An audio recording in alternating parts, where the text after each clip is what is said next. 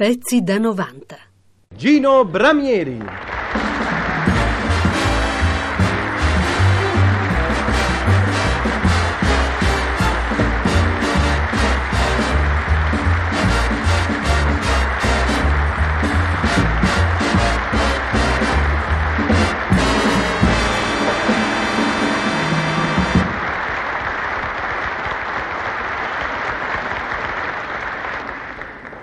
Eccomi qui.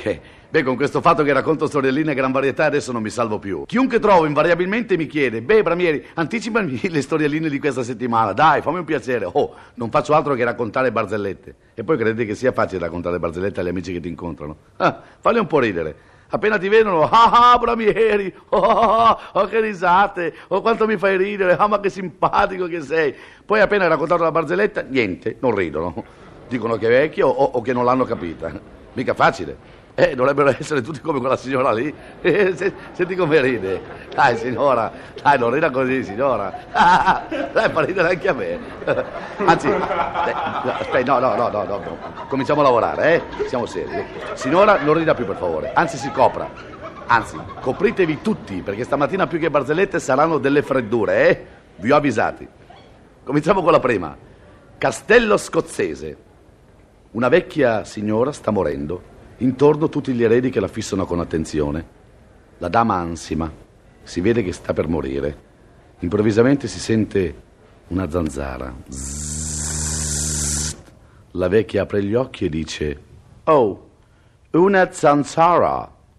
E il nipote: Non ti distrarre, nonna. Male, fredda, ma non è niente male. Questo è il classico humor inglese. eh. Un salumiere alla cliente. Certo che sono uova di giornata, signora. Le galline non fanno mai uova di notte. Un tale aspetta un amico per passare alcuni giorni insieme, ma riceve questo telegramma. Perduto treno, stop. Partirò domani, stessa ora, stop. E l'amico risponde, attento, stop. Se partirai domani, stessa ora, stop, perderai il treno un'altra volta, stop. Se telefona qualcuno mentre io sono fuori casa, ho detto alla mia nuova cameriera, tu devi rispondere con poche parole. Il padrone è uscito, favoritemi il vostro numero. Ma con bella maniera, eh? Capito? Beh, il giorno dopo incontro un amico che mi dice, ma sai che la tua donna è una bella impertinente? Ieri ti ho telefonato e mi sono sentito rispondere. Poche parole, eh? Il padrone è uscito, favoritemi il vostro numero e con bella maniera, capito? Due amici, eh? Come si vede che ti sei sposato, Gigi? Hai sempre la camicia perfettamente stirata. Sì, è la prima cosa che mia moglie mi ha insegnato a fare, fa l'altro.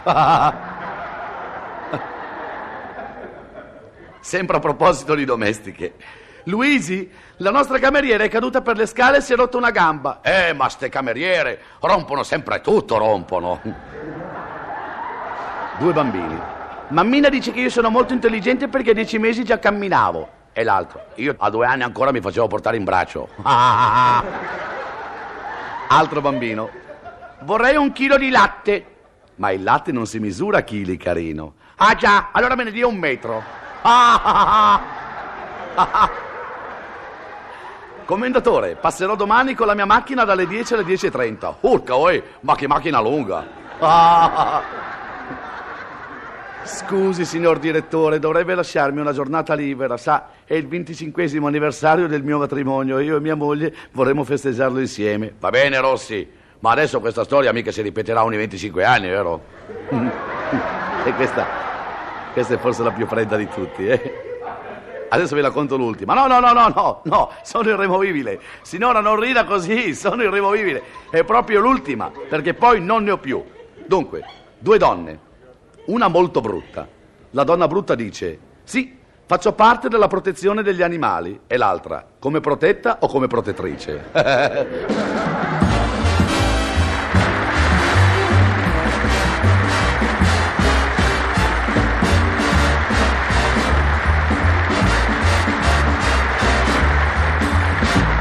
Pezzi da 90. Gino Bramieri.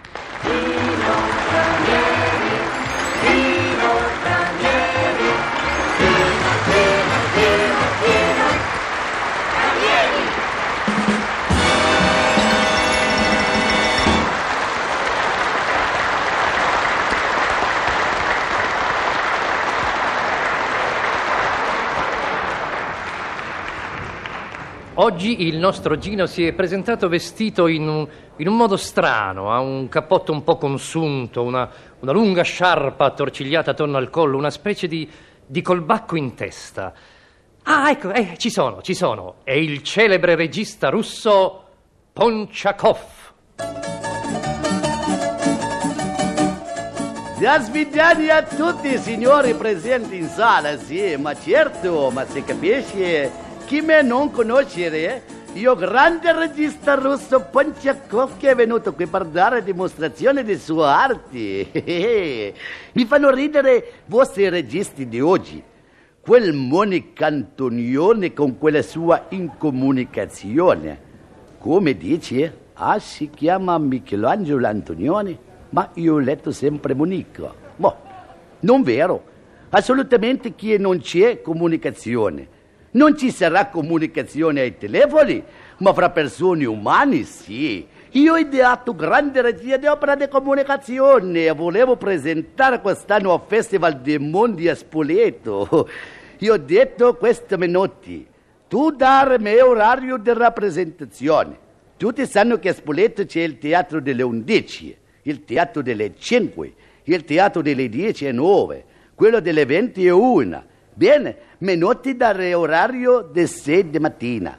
Oh, forse per questo che mia grande opera è sconosciuta, ma che importa? Io avrei tante idee.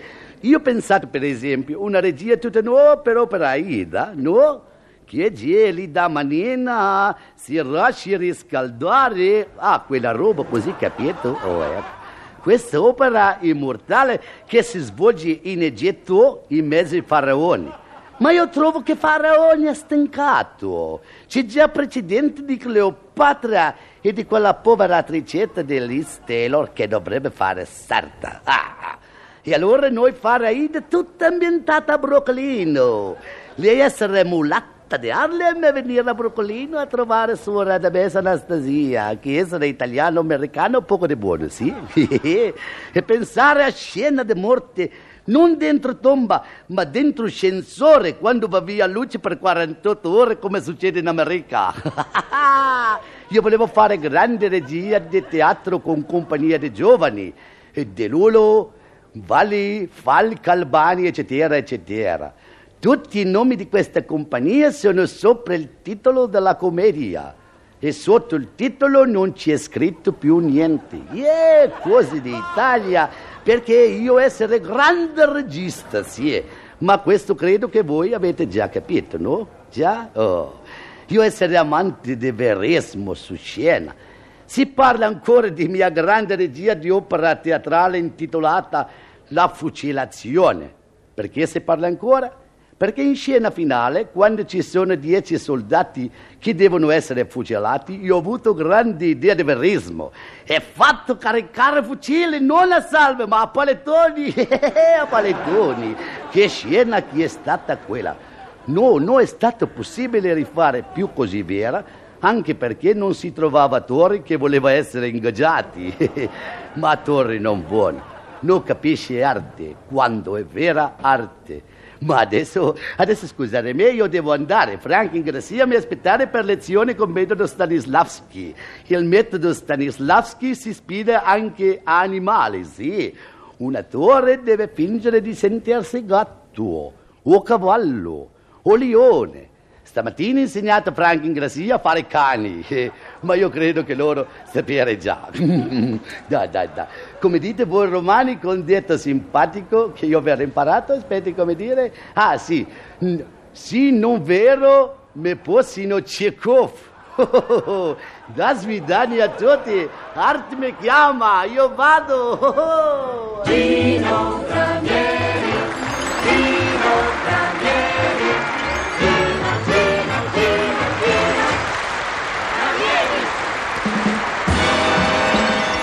pezzi da 90.rai.it